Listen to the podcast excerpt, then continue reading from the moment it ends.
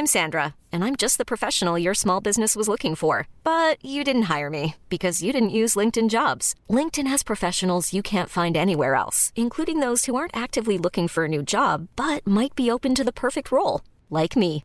In a given month, over 70% of LinkedIn users don't visit other leading job sites. So if you're not looking on LinkedIn, you'll miss out on great candidates like Sandra. Start hiring professionals like a professional. Post your free job on linkedin.com/achieve today. Ever catch yourself eating the same flavorless dinner three days in a row? Dreaming of something better? Well, HelloFresh is your guilt-free dream come true, baby. It's me, Keke Palmer. Let's wake up those taste buds with hot, juicy pecan-crusted chicken or garlic butter shrimp scampi. Mm. Hello Fresh. Stop dreaming of all the delicious possibilities and dig in at HelloFresh.com. Let's get this dinner party started.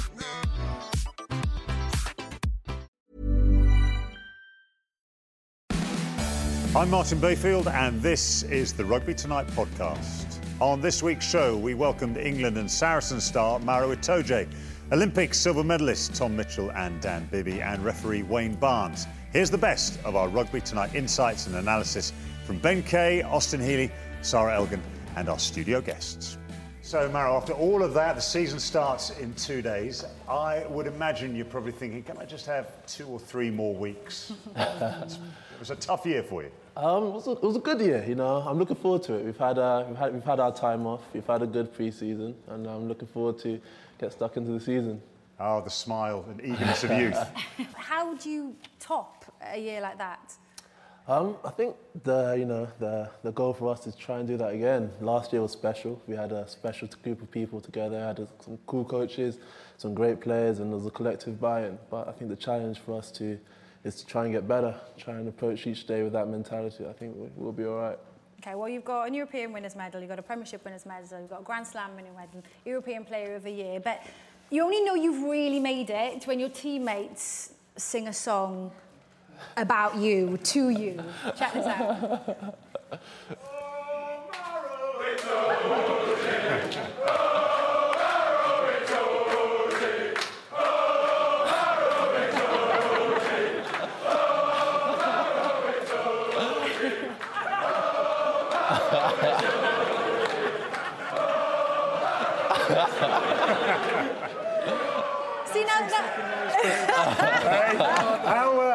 did it take them to learn the words to that song? I don't know, not very long at all. A couple of team meetings and a weekend of study. See, That's I, I brilliant. always thought you were the shy, retiring type. There's nothing shy about that. Um, well, obviously, you know, spirits were pretty high, high there. I think I got some champagne thrown in my eyes there, so I, was, I, know, I couldn't even see what was going on, but it was do you good. think, do you think we should apologise now for Oh. after the European Cup? Oh, yeah, Babes yeah, and. I were in the bar. You turned up. We'd obviously had a couple of drinks to liven us up, and then halfway through the conversation, we realised we'd become those two old codgers Yeah, we that you were. were stuck with. And very politely, about 30 minutes into the conversation, you said, "I'm just going to head over here." And the, the worst thing was, we looked at each other, but we just bored him, didn't we? we did. Let's, let's look ahead then. Let's look forward. These are, these are the fixtures that, that await you, the first four, four fixtures. And there's a strange mindset. We heard in that, uh, that great commentary from Nick Mullins in the, in the, uh, the European final that you've gone from, from playing in a field in North London to being champions of Europe. Uh, You as a young player, you know, you weren't even, probably weren't born when Saracens made the move away from all of that. Do you understand the history of Saracens? Is it made aware to you how far Saracens have travelled? Yeah, I think so. You know, um, even though I'm young, I've been at Saracen since I was about 14, 13 years old. So um, I wasn't necessarily involved in all the moving part process, but I've been I've been around the club for a long time, and I think the more you spend in the club and the environment, you get to get a feeling of what the club's about. But to us, I think your rise has seemed pretty rapid, hasn't it? You know, from when you first made your debut, what, two seasons ago? Um, to where you are now. Does it feel like it's happened that quickly to you, or does it feel like a bit more of a grind? Um, it, it doesn't feel that quick. Um, like it feels it feels pretty pretty normal. Um, The space shuttle doesn't go up that quick. what about what about this? th- th- This confidence. I mean, we're seeing this now, not just in Maro, but in so many of the young players coming through. it's different. Product with the- It's a nice sort of confidence. I've always, no, no, no. I've always struggled with my confidence. I mean, No, but with these guys coming now out, out of the academies, what the what the, the Premiership clubs are presenting now, to the national team is something quite special. I think it's testament to the academies as well that they, they don't produce players that aren't ready. They produce players that are ready to go straight into that first team and perform and perform to become the European Player of the Season. It shows that they're doing the right job. And Maro's not alone there. There's lots of young players coming through this season. We'll talk later on about some of the really big name signings that have happened over the summer. But when you look down the lists of all the clubs, there's also promoted from the academy.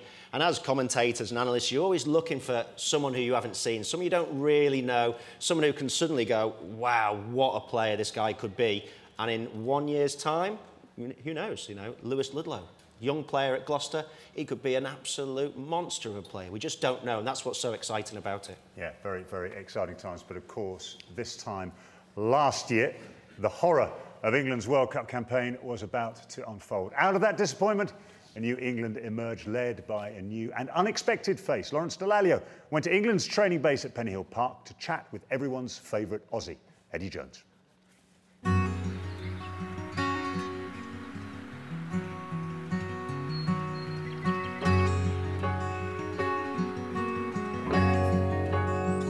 mean, you don't need reminding of, of, of what's happened in the last six months, but um, that's probably happened a lot quicker than even you might have expected right from the outset. Is, is that fair?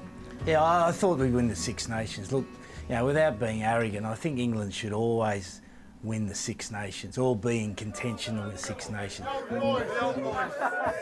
You know, when you play Australia in their own backyard, you know, the Australians are on the front foot. You Yeah. know, they're taking you on everywhere they can. Well, you wrote the manual, didn't you? the great thing for us, I think we took it to them. You know, you just that first test in, in Brisbane, I think when Haskell hit Pocock, you know, it was a sign that you know we were here for the business boys. We're not here to be second fiddle. Yeah. You know, if we're good enough, we're going to win this. I thought we could beat them two one. You know, the third test, I, I was surprised how well we played. I've got to admit that because we were tired. you weren't shy in saying that if we want to be the best side in the world, we've got to get a lot fitter than we are at the moment. Oh, well, the great thing for us, we haven't really touched on it yet. You know, we've got another six or seven percent improvement at least in that in that physical area of conditioning, at least, which is, is so exciting because over the next three years we can build on that individually. We can get each of the players better. Like someone like Billy can improve en- enormously. You know, he's just he's just touching the, player. he's touching the surface at the moment. Yeah. You got Australia to a World Cup final, Yeah. and but for uh, one one drop kick, you could have even won that final. Um, then things went a little bit the other way. Uh, I think one, one of the things I learned about that, I stayed too long. Like it was my Right. fifth year. I think, again, Australia were at their peak for that World Cup, and then you've got to rebuild, and rebuilding at the international level's hard. And Australia's going through it at the moment. You know, Michael Cheika's in the Yeah. position now, he's got some of the older players are past it now, and the younger players just aren't good enough, so you've got this gap in, in your team, and, and therefore you've got a gap in performance. And you know the thing I've learned about international coaching, you, you get in there, you do a good job for four years, you build the team up, and then you give it to someone else to do. I'm sure Ian Ritchie's taken note of that as well. What's your assessment, sort of six months in, of the of the strengths of the Premiership? I've been really impressed by the professionalism of the clubs. The quality and quantity of the, the coaching staff is outstanding, and I think that's starting to be replicated in the standard of play. You know, I'd, I'd start. I'd still like to see it be a bit more attacking, but you know, I'm sure that's going to come. Um, If there is a weakness, it's probably that sides don't believe and back themselves all the time, do they? Yeah, well, I think they're just a little bit too set in what they do from certain positions rather than have a look at what the defence is doing and having a go. In terms of the block coming up, the autumn internationals, will you have a tried and trusted team? I was just having a look at it the other day. You know, before the World Cup, we've probably got about 36 tests. Um, so every test, every test is important. Uh, we'll certainly pick our, our strongest team for South Africa. You know, and then we'll take it from there. You know, and, and we haven't beaten South Africa since 2006. No, in fact, they've beaten us up every Yeah. time. And they, and you know what they're like, mate. They're just bullies. Yeah, you'll take each game as it comes. I know you'll say that, but you're obviously looking to, to try and win every single game in the autumn. Yeah, no, no, no. But the first, first most important one, South Africa. We win that, we'll be right for the rest of the series. Eddie, it's been a real pleasure. Thank you very much No, indeed. pleasure. Thanks very much, mate. Cheers. You have to love what Eddie Jones says and the way he says it. You can read so much into it. You can see that full interview on Sport in Focus. Lawrence Dallaglio meets Eddie Jones. That's Friday, 6.45 on BT Sport 1 HD. All right, let's talk about uh, Eddie Jones and the England Revolution, if you like, as someone that's kind of part of it. How does Eddie Jones get what he's gotten out of you guys in such a short space of time? What's so special about him? Um, well, I think obviously he's a very experienced coach, and I think with that, he, it comes with knowing how to manage players. I think he has a special relationship with every player and he knows how to get the best out of the players and I think that's transferring onto the pitch. Because for us, I think as fans and for you guys as, as pundits, you kind of think to yourselves, well, if he's gotten this much out of them in what, you know, a few months' time, what's he going to get in years to come? You know, I think it... what he's added most is belief. And, and I think he said something about England being 30% fitter by the end of the uh, Six Nations campaign. Now, that was never going to happen. But if he starts getting the players to believe they're fitter, even if they're not as fit as they actually think, the press as well, the media, the first time England have a good game, oh, don't they look fit? And that starts rubbing off on the opposition. You actually start saying, right, we can take teams right to the wire here and beat them. I think that's where he's one step ahead of everyone in the media. He's very, very good, very experienced. He doesn't allow mind games of Warren Gatland to pay any influence upon the outcome of the game. And uh, he's always seems to be 24 hour, uh, hours ahead in the media. And I think that just comes from being so experienced, seeing so many different nationalities, coaching in so many different countries. And he really has made a, a massive impact. He's great with the mind games, isn't he? And he says that it's, it's a four year stint, it's a four year cycle. At the end of four years, handed over to someone else. If that's going to happen, if he's going to win a World Cup in what, three years' time now, he's got to work quickly, and the fixtures ahead of him are brutal. It's a, it's a, it's, it just grinds on. Big, big games. What do you make of this when you look at these, Austin? You just think. Well, it, it, all starts with South Africa, and they always, all coaches say it's about the next game, but really in the autumn internationals, when you look who you're playing there, in terms of your confidence and your team, your continuity, you beat South Africa. The rest of the three games seem a lot easier. I think Argentina could be very, very difficult to play. They'll be looking forward to coming up here with the squad that they've got it's now. a real test, isn't it? Because that South Africa game, they're the only ones with a bit of a psychological hoodoo. I said in the in the piece there with Lawrence that haven't won uh, since 2006, is it, against South Africa? they've got to do it because they can't afford to be the team that start to play nice rugby but can get out muscled. But if they win all those games, I think they equal the record for most consecutive wins by an international side. I think they go to 17. My maths might be wrong. It, the summer's Your been a long one. never wrong, but um, it could be pretty Ever. close. So, uh, you know, anything can happen. Um, yeah, huge challenge, huge challenge. What about, um, you mentioned earlier about our non-English non-English centric show. Yeah, show. Uh, well, we're going to go on to the Celtic nations on their tours in a Sorry, second. what did you say? What did you say? The Celtic nations. Fantastic. Not, not for very long, just for a couple of seconds. um, but obviously the polls come in and uh, everyone thinks, and rightly so, that the autumn internationals are going to with huge confidence that 70% chance. We'll have to find out whether that's mathematically correct, whether they have got a 70% chance of winning.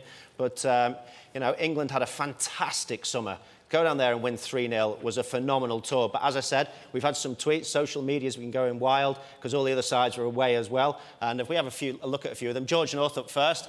Um, a good test match. It's tough now, but to be the best and improve, you have to play these games. They lost 3 0 to New Zealand, the world champions, but they didn't disgrace themselves in any way. And George North got himself cheered up a little bit when his uh, girlfriend won a silver medal as well in the Olympics. Um, Becky James, well done to her. Sean O'Brien, he's also come out and said that was something else. Go on, the lads. Serious effort and desire for each, each other. Delighted for everyone. Ireland versus South Africa. South Africa won 2 1 in the Test series, but that so easily could have been a 3 0 series to Ireland. And they made huge leaps in that series to where they were in the Six Nations and will be, again, a massive force. And not leaving out the Scots boys, uh, Murray Kinsella, with Gregor Townsend in charge of national side and Dave Rennie coming into a Glasgow Scottish rugby's future is looking good. They had a good tour as well. Japan, as we know, are a resurgent national side and were very difficult to beat. 2-0 series over there. Well done to Scotland, well done to Ireland, and Wales a bit of work. Let's, let's have a look at those, those results. People could, oh, could put some numbers to those results. What, I mean, when you look, is anyone going to be disappointed with that? Is it going to get to the stage when you look at Wales and their series tour? to, to New Zealand, will they come away from that thinking, well, we, we, we pushed them hard? Or will they think we could have done better? Well, if you look at the results, they scored some decent points in the first two tests and then got largely thrashed when it was all over in the, in the last test. But we're talking about New Zealand here. New Zealand went over to Australia last week and absolutely destroyed them. And they're just improving. And that's not, that's a, we're talking about New Zealand. They're in transition after losing some of their senior players, McCaw going and others. So let's take it in context. Wales did as well as they possibly could, but for me, uh, along with England, who had an amazing tour, Ireland were so, so close to beating South Africa 3 0 over there, which is a phenomenal effort. it. Well done, Austin. You can tick the box now. You've Yeah. spoken about the other nations. That's it. Rest of the season, you don't have to mention them. We had to because Sarah's husband's obviously coach of Ireland and he's looking to extend his contract. Very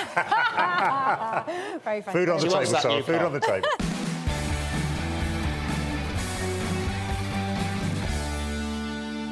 Rugby has its Olympians back again, and in Rio, Team GB exceeded all expectations. Please welcome two of their stars, Dan Bibby and Team GB captain Tom Mitchell.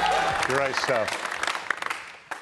The physique, swagger, and haircuts of fit young men. Uh, it's just ridiculous. And Olympic medals around your, your neck. Let's just, Tom, let's just talk about this, this title of Olympian, because it's something we heard so much from all the athletes out in Rio to be called an Olympian. Give us an idea how it feels. Yeah, that was actually an amazing thing. I think after our, our very first game of the tournament, um, we played Kenya and it was, to be honest, a fairly comfortable game for us, probably our only comfortable game of the tournament. But um, we were in the shower afterwards and it suddenly, it suddenly dawned on me that now we could kind of call ourselves Olympian. And that was, uh, we couldn't dwell on it for that long because we had another game coming up, but that was a pretty cool moment. And those medals around your neck, Dan, free entry into every bar you could ever want. Yeah, it's contactless as well. You just and why not? I want to just get how important do you think it has been for sevens, but for rugby as a whole, for the rugby family, that rugby's now an Olympic sport? Yeah, I, th- I think it's amazing. I think you know rugby sevens is you know getting the, the recognition it deserves, um, especially you know all credit to Fiji as well. You know that that uh, their sort of nation now has been lifted like hugely. And I think everyone around the world who's been watching, we've had I don't know about you, but we've had so much support just from people who have never watched sevens before. And they're like, oh, I love rugby sevens. Like, how, when when can I watch it again? Which is, you know, it's really nice for us to, to know everyone is out there is thinking that. And the, the crowds at the Deodoro Stadium, they were strong crowds, they were big crowds. You got the feeling that, that uh, everyone really took to sevens. Yeah, absolutely. I mean, so many people we've spoken to have said that it for them it was the highlight of the games. Um, and we could feel it on the pitch. And we were very fortunate that we had a bit of a GB corner, so we had plenty of support um, amongst a few boos as well from the, from the, other, the rest of the fans. But um, yeah, I mean, amazing event out there. I think it was uh, something like no other for us, even though the tournament itself wasn't that different to what we're used to um, in terms of the excitement of it. But, but knowing um, that it was on the biggest stage there is in sport was an amazing feeling. Let's just take a, a walk through the route to the final. And you said that the only easy game was the game against Kenya, and then life got a little bit more difficult. Let's have a look at those. So Japan, you won by two points. New Zealand by two points. So those are the pool games. Kenya, Japan, and New Zealand were your pool games.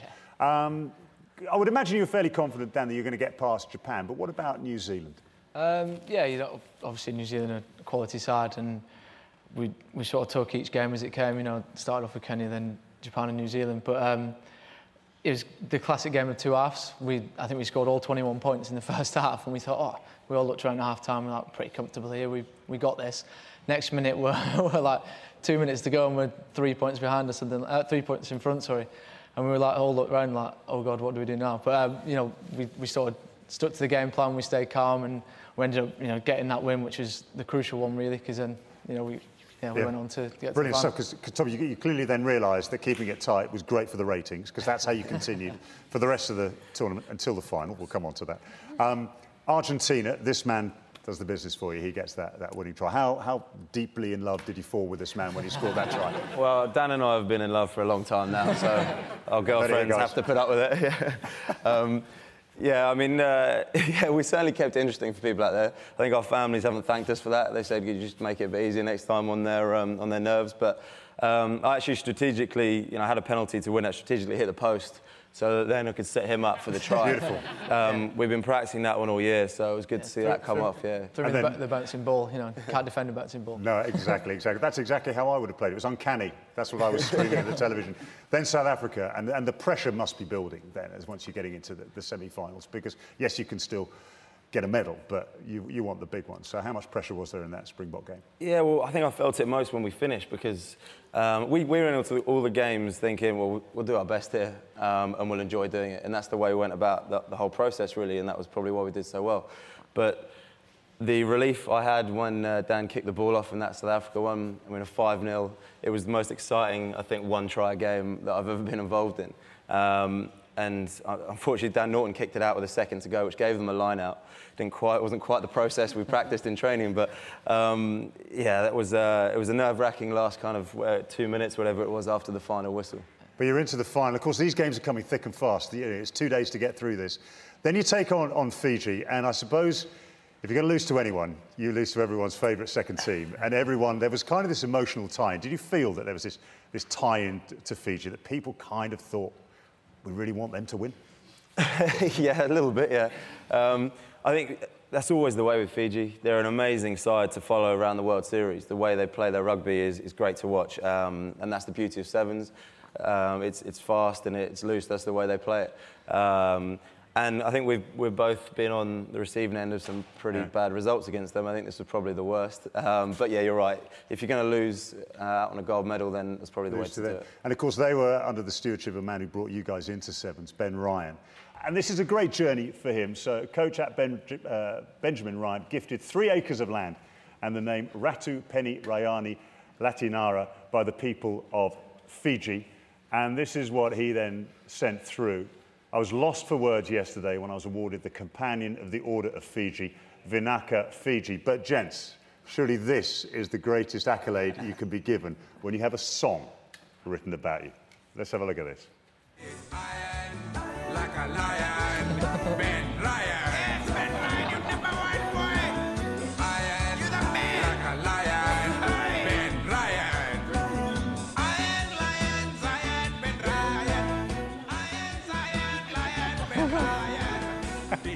Great stuff. Iron Lion, Ben Ryan. I mean, you guys, you would love it if you could have a song like that written about you. I mean, that would just be the pinnacle, wouldn't it? I'm still waiting for that one. Yeah, I think he might have an album about him now that he's just come back with a medal. So.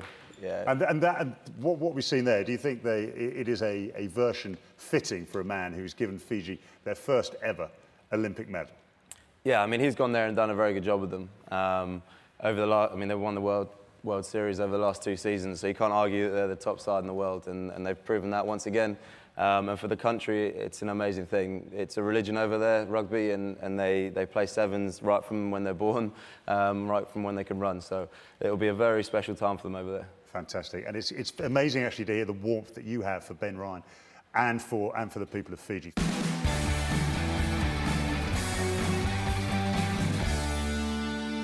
It's been a really busy summer. Some of the biggest names I think we've ever seen in terms of international class and young guys coming to play their rugby in the Aviva Premiership. And we're going to start with Newcastle, a side that has signed more than any other side this season in the off-season. 14 players go up there to join Dean Richards. Um, and they think that Nicky Goneva is probably the standout name. They lacked a little bit of that X-factor try scoring without Sinoti Sinoti last season. When he joins them in partnership out wide, they could be a deadly duo.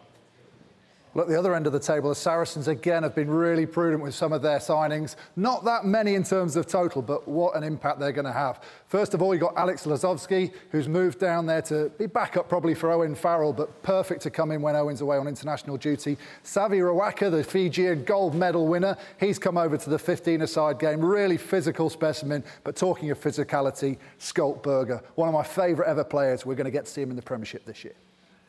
We talk about players coming in, but also players leaving and coaches leaving. We've just mentioned Ben Ryan and his twin brother, Dean Ryan, has unfortunately left Worcester in the off-season, but they've made some really good signings, one of which, Ben Te'o, he comes into that midfield. They're going to need to be direct. It's going to be a busy season for Worcester, and signings like this show that Worcester could be moving in the right direction. Well, the Chiefs didn't get too much wrong last year, and they haven't added massively, but again, really good with some of their signings. Probably Dean Mumm's Australian influence. They've got two Wallaby forwards coming over in Dave Dennis, the big back rower, physical guy, and they've also got Greg Holmes, the, the, the prop. Uh, but for me, their biggest signing, their best signing, is persuading Ollie Devoto, the England starlet, to move from the rec. And talking of Bath, not a great season last year. You would have expected them to make a wholesale changes everywhere, but they've only brought seven players in, but real quality across the board. You've got Toby Faletau, a brilliant ball carrier. Luke Charteris, we've seen what he's done around the field last season and seasons before. But for me, Kahn Fotuali'i could just be that controlling influence to get that exciting Bath line moving in the right direction. And over to the Tigers, they always, Leicester had spent most of their money on their forwards and, and then the backs maybe were an afterthought. That's all changed under Aaron Mauger. They've signed JP Pietersen, the Springbok, this year. They already had Beetham, Veainu, Tuilagi, but the person who's going to be charged with making all those guys tick in a world-class backline, Matt To'omua, one of the biggest signings of the season throughout the Premiership for me. The one side you could argue that hasn't made as many big name signings is Gloucester. No marquee signing to speak of, apart from Matt Scott, who comes in and offers them a real attacking force in that outside channel. They've already got an exciting backline, Gloucester, but can those forwards really start to deliver with a lot of academy lads needing to step forward? Well, Northampton again, another side that haven't spent, haven't got that many in terms of quantity of signings, but everyone was saying last year they really missed Samu Manoa's big ball carrying presence. They've replaced him this year with Louis Picamole. and if you want someone to get you on the front foot, he is one of the best in world rugby. Just think of some of those battles he's had with Billy Vunipola. Quins as well, John Kingston down there, the new coaching staff, quite happy with their squad, only adding seven players, of which Rory Jackson stands out. The controlling influence in the backline will be required. They made one more signing today, Mr. Lover Lover. Sorry, Mr. Alofa Lofa. He will be joining them. Samoan will be deeply needed. Sorry about that, mate. Terrible. Um, moving on now to the Sale Sharks. Now, they've got that experienced number nine that they've had over the last few years, bringing in Mike Phillips, the British Lion uh, from Racing. Uh, they've also uh, managed to get Rob Webber, so we'll see if he can move back up the England hooking pecking order. But for me, the wild card, their best ever signing for Sale was a little man who came from uh, Wigan Rugby League, Jason Robinson. Josh Charnley, if you're half as good, you'll be going some. He certainly will. And talking of sides making signings, it's a shame about Wasps, really. They had a really quiet time in the off-season. I think anyone, apparently. They must, have, they must have run out of money. I mean, they made a few signings, admittedly. I think 13. Willie Le Roux, Willie as we saw there, Kyle pretty Eastman. good. Kyle Eastmond, uh, Danny Cipriani. Oh, Kurtley Beale. Kurtley Beale or Courtney? Courtney Curtly. He's one, one of them. Uh, I know. Uh, oh, Tommy Taylor. Now, he is a great player. signing. I think they've made quite a few. And also, they've signed Tom Cruise as well. I mean, he was great at Mission Impossible 1, 2 My- and 3. My only worry and about Rogue that, Nation, though, I thought he is they great. had a good side last year. They got into the playoffs. They, they, they had that stability. They've now shifted 13 players out. 13 have come in. How quickly can they rediscover that, that sort of togetherness that they had last year? Everything we've been hearing from Bristol this summer has been, you know, they're going for top four, they're going for European rugby, but how difficult will it be for them to just consolidate their place firstly in the Premiership?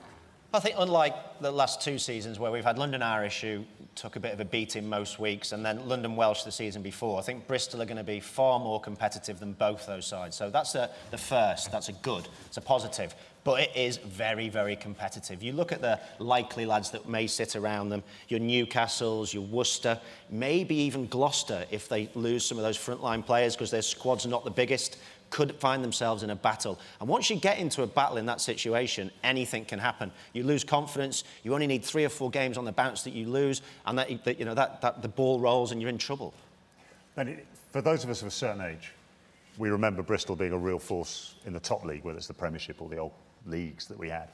It's good to see them back, but it's a very different Bristol that we have now. Very, very different Bristol. The ground is very different. They've got a very wealthy owner, but they're not splashing the cash. They are very much building on Bristol, aren't they? Well, the core of, of Bristol has always been their support. They've always had fantastic support. A really difficult place to go and play. Very vocal, very knowledgeable crowd. Yes, they've got cash, but I think they've probably looked at Exeter and how they've gone about it, built slowly, and, and just making sure that actually the team's really important, getting a good team together. I really like some of their signings. Tonga Weir will give them a bit of experience to the Premiership. Uh, Will Hurrell was, was for me probably the star of the Championship last year. Starred in the um, in the playoff finals for Doncaster on the lo- losing side, and, and um, Andy Robinson's been quick to pick him up. The thing I'd say though about Andy Robinson is he's been out of the Premiership a long, a long time. It's a totally different Premiership from last time he was here, so he's going to have to get things right early on because, as Austin said, once you get a few losses under your belt, it's very difficult to get out of that losing habit.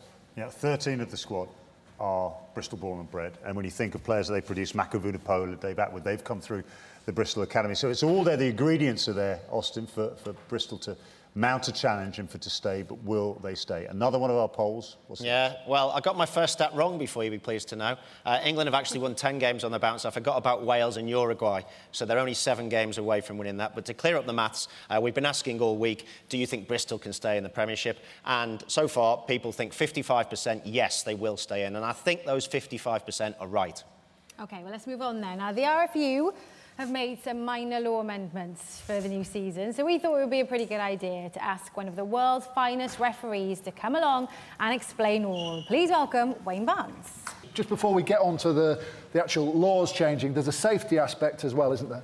Yeah, so two things to look at at the Ruck this year, where we've had a chat. Um, you know, so all the top referees got together um, in June and just put our heads together. And one of the concerns was seeing a lot of, you know, good players, you know, trying to disrupt the ball by walking through rucks and kicking the ball. If you're going to go and kick the ball, you've got to make sure you get it. And if you end up kicking a player in the head, you're probably going to get a red card this year. All about player safety. So whether it's your fault or not, you've been reckless by putting your foot somewhere near the head of an opponent on the floor he's defensive. Exactly. Okay, the other one that um, Maro and I, I've seen, Maro, Maro obviously did it by choice. I was just that late to breakdowns, but he's attacking the breakdown. If we set this breakdown up here, okay, the ball's there now. Okay, what has changed in terms, if everyone's on their feet, nothing's changed in terms of can you play that with your foot as the defensive yeah. player? We're not in? saying players can't kick the ball. We still want them to be able to get in there. You know, Maro's one of the best at it, getting in there, kicking the ball, disrupting the ball. But what we want to do is encourage the ball to get away from this once this competition's over. So he gets in there, they have their bit of a tussle, but eventually what we see is these players end up on the floor quite often. The nine wants to clear the ball, but what we often see is a big second row coming in a little bit late and then stepping Picking over it, the top particularly of the just as the nine's going to pick it up, try and force a, a knock on. Yeah. Maro, how, how does that change you in terms of your decision making when you're going to a breakdown? You know, I think that's just it. Um, so now the decision making is on this guy. So if he can get up through, um, legally contest and go over, and if he can kick it, then we'll do that. But it's not worth the risk if it's a 50-50 or if it's a 60-40. So if he, if he can't do it, it has to, he has to make a decision, and if not, he has to bounce out and get back in the defensive line. Do you look at other things? One of the things I think we picked up in our demo before the, the Aviva Premiership final was your ability to actually not go through the middle, but maybe blindside the, the scrum half and attack him as he's trying to pass the ball. Yeah, um, we, we normally try and look at. So if um, the nine's there and you know the blindside one and he's about to play the ball, if you're on side, of course, you can sneak up behind him and c- catch him unaware. Yeah. So if they, you're on side, Ben, you know, sometimes if you got caught a couple of times against ruining Australia. our fun, Wayne. It's all about attacking the little people when they're defenceless. I'm going to break it up. Um, you know, when you first came on the scene, we heard quite a lot about um, how important your studies were. Yeah. And, were you studying for a degree, or are you studying for a degree yeah. now? And how difficult is it to kind of balance both now, given your Yeah, I'm still studying. I'm in my uh, fourth year, so the final little bit of my politics degree. Um, so it's going well. It's, uh, it's been quite tough balancing it, but I think these type of things are all about time management. Um, I've been fortunate to get a lot of help during the way, both at Sarries and at the uni. Um, they've helped me out, so I'm on the home straight now. Good, good. And you, is that what you do in your spare time? Do you study, or you've got other interests? That... Uh, yeah, um, during term time, obviously studying takes takes up a large proportion of my time. But other things, other normal things, you know, I chill out with friends, uh, go see see cool things, you know, spend some have some social time with the family. Good. So uh, family's quite important to you, though, isn't it? Because in, in all the kind of articles that we read, and you know, family's a big part of your life. Yeah, yeah. I think I'm very fortunate to have a very loving and very caring family. You know, they've uh, they've been looking after me since since the womb, and uh, they're they're still doing a good job. So um, I'm very fortunate to have them. Good. We're going to see a tweet actually that um, that you put up this this week. Was it a tweet about a gallery or artwork? Is yeah. that kind of another one of your yeah, kind of hobbies? So, um, do, you, do, you, um, paint or do you just appreciate uh, good art? Yeah, unfortunately, I don't paint. Um, I wish I did. I wish I could paint some of that, but uh, that's not in my skill set. Um, but I'm, uh, I'm doing a, on, a, on a low level trying to collect some African art. Um, I've collected a, a, few pieces of Nigerian art. My mum's just come back from Nigeria actually, and she's collected me quite a few cool pieces. So I'm going to hang, them, hang them up in my house. I love it. Feel free to invite us anytime to see it. Oh, hello. Hi. I know what you're doing now, both of you coming here, because, Maro, we heard that you enjoy kind of writing poetry in your spare time. Is this right? Um, well, I think that's a, it's a little bit overplayed, you know. Um, so do we. yeah. So we thought kind of we'd, fault, we'd get these yeah. guys to write a poem. We've not heard them. The producer hasn't heard them. The director. So like we could be in all sorts of trouble after this. But you're gonna have to judge which poem is the best. Right. Who's going first? Would you like to go first? I'll, I'll go first. Well, what, what, are the poems? What are they about? This is, this is called Sarah. Oh, wonderful. Great. There was a young lady from Wales whose exam grades were mainly all fails. Met a man they called Maro, educated at Harrow. After that, her heart rate was right off the scales. Is that it? That Very was good. terrible. Uh, the end of it didn't even rhyme. Right, why have you got your phone Did. out? It's on your phone. Wales. Well, it's, it's a digital era. I'm trying to, I'm trying to Okay, get down with the go on kids. This Oh, is on uh. Snapchat, Okay. Yeah, apparently. Come on Uh, this go. is a rising star. Okay. There's a new second row called Itoje. Quite a player, they say. A far cry from mutants like Ben Kay. he's faster and fitter, a runner and a hitter. For England, he's starting to shine. But unlike Ben, he can catch the ball three yards from the line.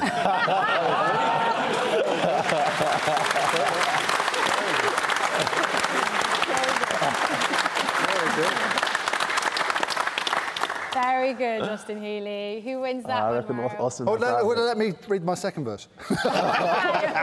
Congratulations, Austin. Have we First thing I've of won since the new school. talent there? I won a creative writing competition when I was eight, but I cheated. You didn't win a World Cup medal. No. That's true. that is true. I love it.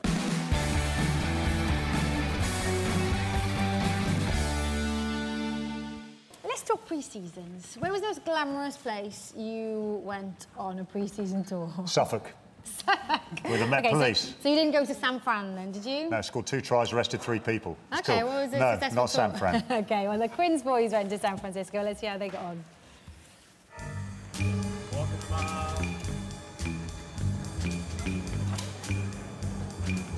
Ben, let's, let's talk about Harlequins because they've got John Kingston in charge. Changes, subtle changes maybe, not too many particularly new voices for the players to hear. But huge pressure on these guys because last season was a, a big disappointment. Yeah, they're, they're one of those teams that so, sort of won the uh, Austin's car. Um, one- of those teams that, that obviously reached the heights with their Aviva Premiership and then couldn't quite manage to go the second year. What we were talking about before, you know, big year for Saracens coming up, and, and they haven't made huge strides over the last few years. And, and one of the worries, perhaps, is the fact that there aren't many new voices coming in. There's not, you know, you- you've got John Kingston who's been there. The one guy that is coming in new, Graham Rowntree, I think he'll offer a lot to, to their forward pack. Obviously, Nick Easter has joined as defensive coach, retired, but again, he's been in and around. So, be very, very interesting whether they've been right and they've consolidated and they've grown together uh, organically from the inside, or whether actually they needed a bit more new blood. Because signings-wise as well, there haven't been as big a names as some of the other teams. They've made some signings from the Southern Hemisphere, but we'll see how they settle in. Yeah, Rory Jackson's probably the, the biggest one, maybe, that, that certainly that we would know. But what about John Kingston? We've seen him around Quins a lot. We don't hear a great deal from him. We're going to hear a lot more from him now because he is the man in charge. We caught up with him, and this is what he had to say about the new season. Champions of England have got to be able to play every which way. I don't like to dwell on the past because it's four years ago since we were champions of England, but i- it's slightly trite to say that Quins only played one way four years ago. Harlequins had strength, and that's what champion teams have. They have strength right across the board, from 1 to 15. And whichever way you try to take them on, they've got the answer to it. That's what great sides have. So we've got to be able to play want of a better phrase, an all-court game. We've got to be able to um, put on whatever's necessary to turn the opposition over uh, in whatever conditions it may be. So, you know, that, that's where we're at. It's not about saying we're going to do it this way or that way. It's about making sure that we've got the ammunition, whichever way we have to go into, to try to make sure we come out on top. Austin, he's one of the great guys of English club rugby, but he said that you need strength from 1 to 15. I know what he meant, but actually, when you look at it now, you need strength from 1 to 40. You need a really strong squad. Have Quins got that strong squad? I think they've got good players, but I don't think they've got a championship winning squad just yet.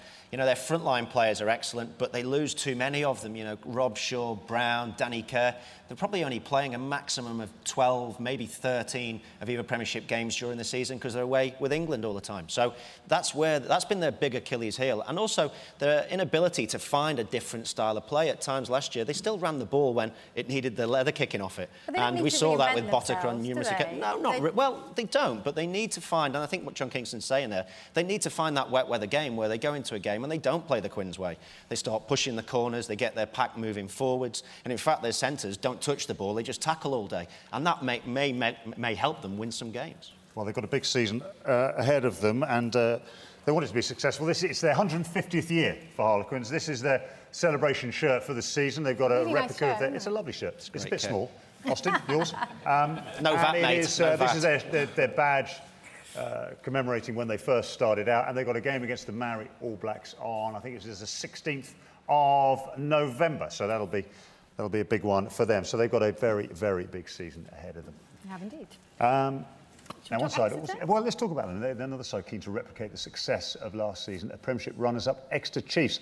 Their pre-season has included training on the beach, team building activities in Dartmoor Forest. To most of us, that sounds like a holiday, but these are the Chiefs. it'll be tough.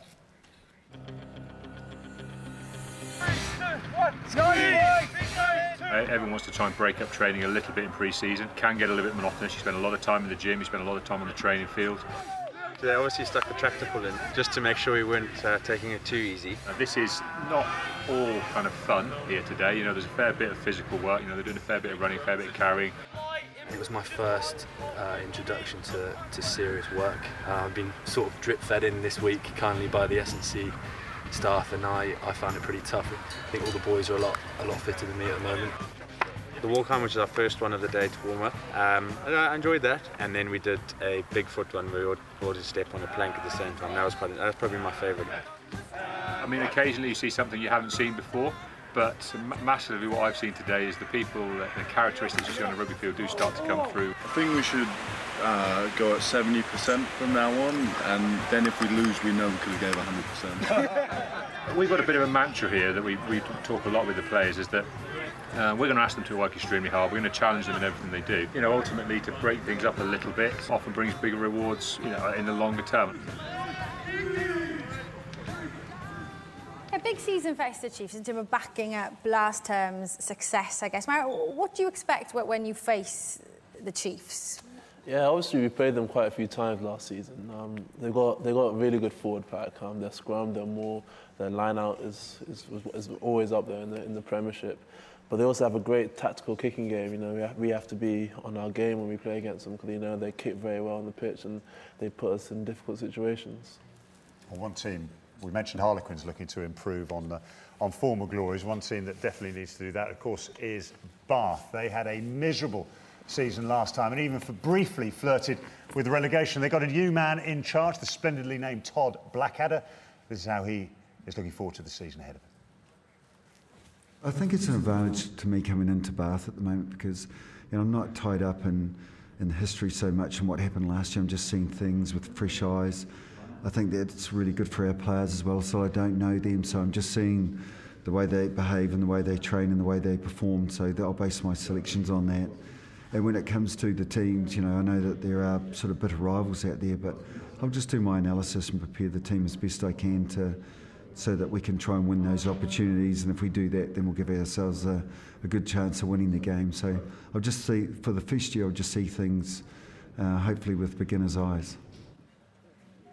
Benny's a man with a, a great CV. When you look at his coaching resume, it is impressive. But when we look at the experience of Tom Coventry at London Irish last season, who didn't know a great deal about Northern Hemisphere rugby, Todd Blackadder does. Is that crucial? That's exactly it. Tom Coventry, a few weeks in, said what, what surprised me most is that actually everyone's got different tactics in the Super Rugby. People are generally trying to do the same thing. You come against, come across a different style of, of uh, game plan every week in, in the Aviva Premiership. So having been up here in the Northern Hemisphere, up with, in um, the Pro 12 will really help him, I think. But he's, he's got to pull a team together that fractured last year somewhat.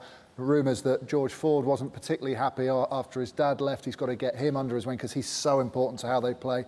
Faletau coming in, he has got to bind them together very, very quickly. How long has he got, though? Because you know the Bath fans, obviously, Christmas.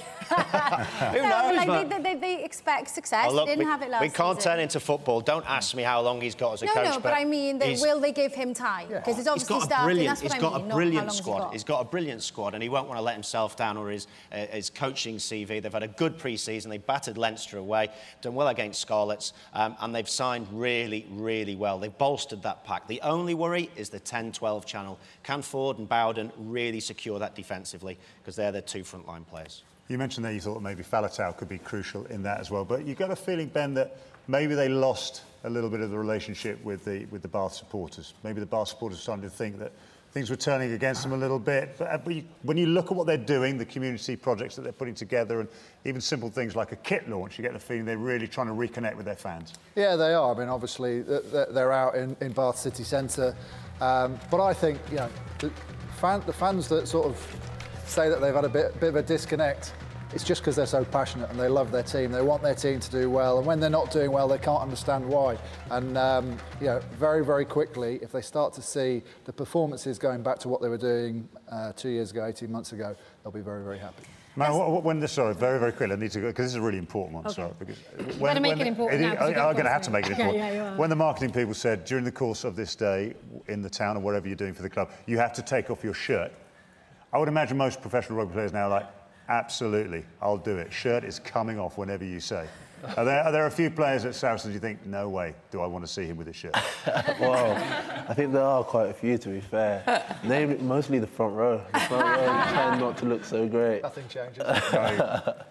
That was such a crucial question. it was a crucial. It would have been. Yeah. I'm going to be able to sleep. that. Sorry, making me look stupid in front of my mates.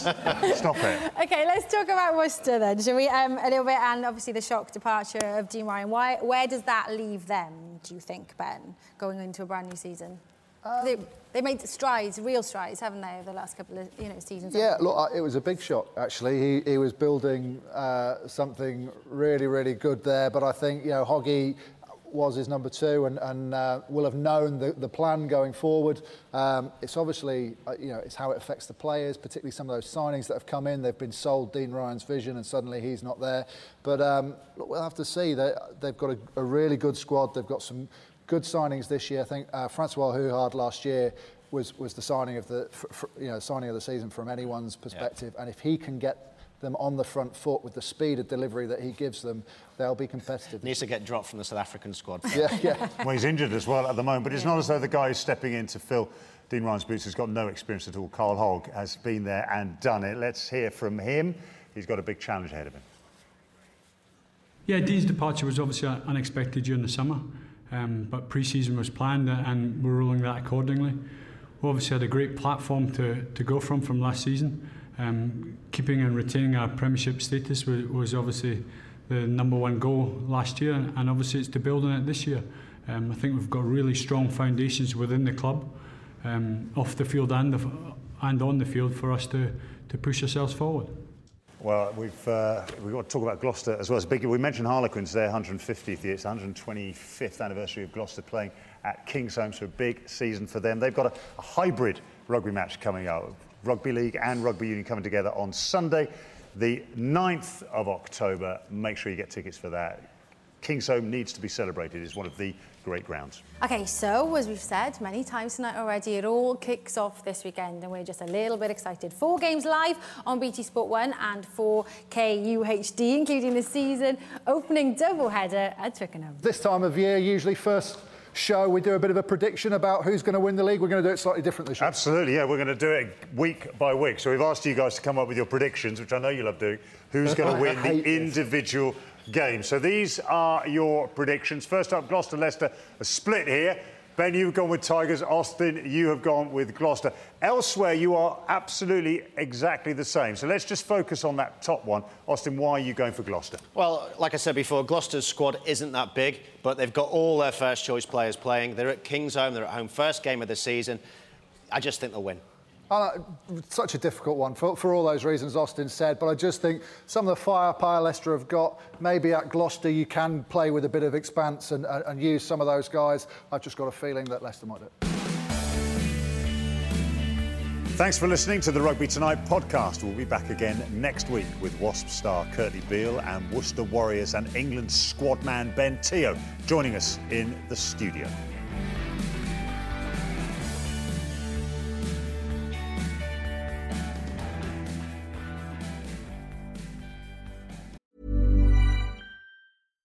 Hi, I'm Daniel, founder of Pretty Litter. Cats and cat owners deserve better than any old fashioned litter. That's why I teamed up with scientists and veterinarians to create Pretty Litter. Its innovative crystal formula has superior odor control and weighs up to 80% less than clay litter.